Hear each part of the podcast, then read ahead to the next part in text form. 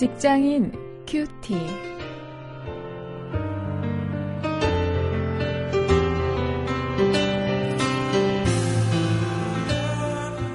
여러분 안녕하십니까? 6월 14일 오늘도 함께 말씀을 묵상할 저는 원용일입니다.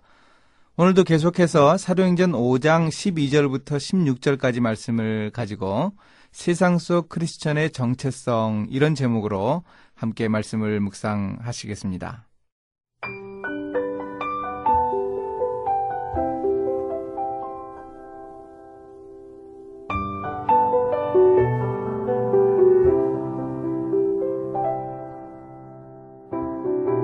사도들의 손으로 민간의 표적과 기사가 많이 되매 믿는 사람이 다 마음을 같이하여 솔로몬 행각에 모이고 그 나머지는 감히 그들과 상종하는 사람이 없으나 백성이 칭송하더라. 믿고 죽게로 나오는 자가 더 많으니 남녀의 큰 무리더라.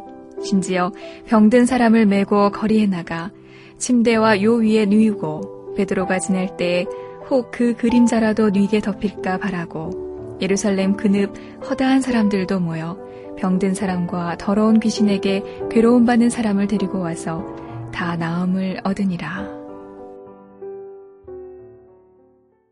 우리 크리스천들이 세상 속에서 우리의 정체성을 분명하게 세우기 위해서 무엇이 필요합니까?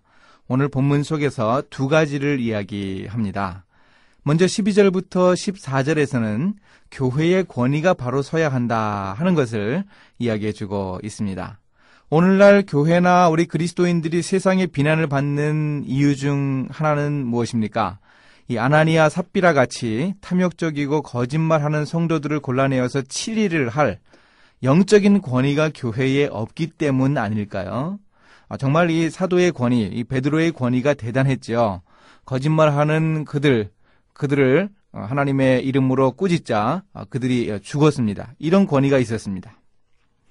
그래서 이 세상에서 통용되던 가치관을 그대로 교회에 가지고 와서 돈과 힘으로 이 교회를 좌지우지할 수 있다. 이렇게 생각하는 사람들, 어, 이 사람들을 좀 이 교회가 권위를 가지고 꾸짖을 수 있어야 합니다. 그런데 사실 그런 사람들이 교회를 주무르고 있는 것도 문제죠. 그들이 교회를 주도하고 있는 이런 현실을 좀 안타까워해야 합니다.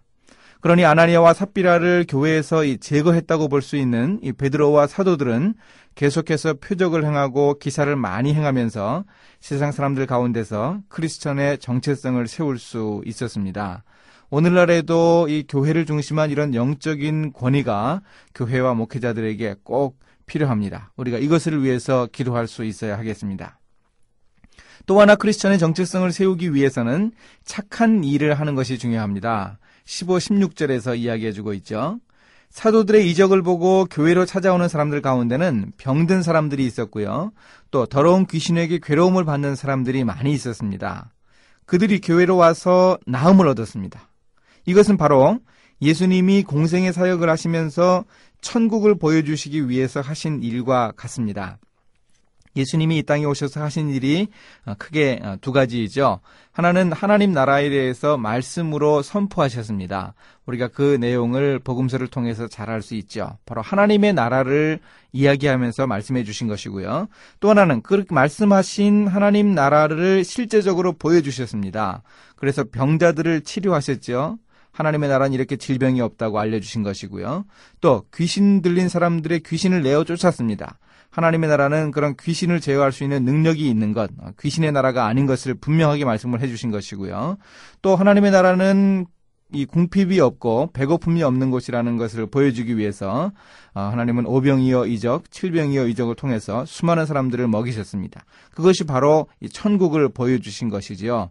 바로 이것을 사도들이 그리고 제자들이 감당해야 했습니다. 교회가 지난 2000년 동안 바로 그 일을 해왔고 오늘날에도 우리 교회가 할 일은 바로 이것입니다. 소외된 사람들 또 복음의 능력이 필요한 사람들에게 착한 일을 하는 것입니다. 4장 9절에서 이 착한 일이라는 단어를 구체적으로 이야기해 주고 있습니다. 세상 속 그리스도인들의 이런 정체성에 대해서 생각을 하면서 오늘 우리는 다시금 우리 한국교회와 크리스천들이 과연 하나님의 나라를 제대로 선포하고 있는가 돌아보게 됩니다. 우리 그리스도인들의 본질적인 모습을 보여주고 있는가 우리 자신을 한번 돌아보고 우리의 정체성을 세상 속에서 분명하게 세울 수 있어야 하겠습니다. 이제 말씀을 가지고 실천거리를 찾아보겠습니다.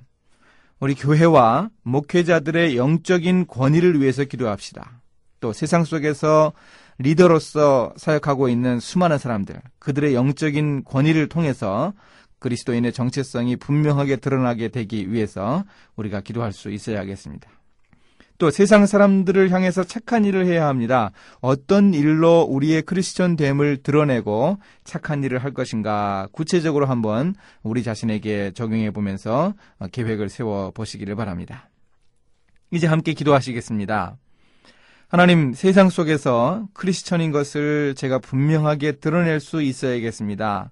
우리 그리스도인들이 세상에서 권위 있게 하시고 또 착한 일을 통해서 그리스도인들의 본질을 드러낼 수 있도록 인도해 주시옵소서. 예수님의 이름으로 기도했습니다. 아멘.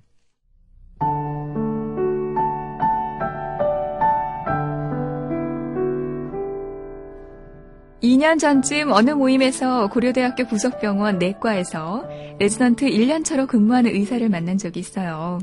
그런데 자신이 담당하는 환자들을 치료하면서 다음과 같은 일을 했다고 합니다. 자신이 읽고 감동을 받았거나 그 환자에게 꼭 필요하다고 생각되는 책을 선물로 주었다는 것이죠.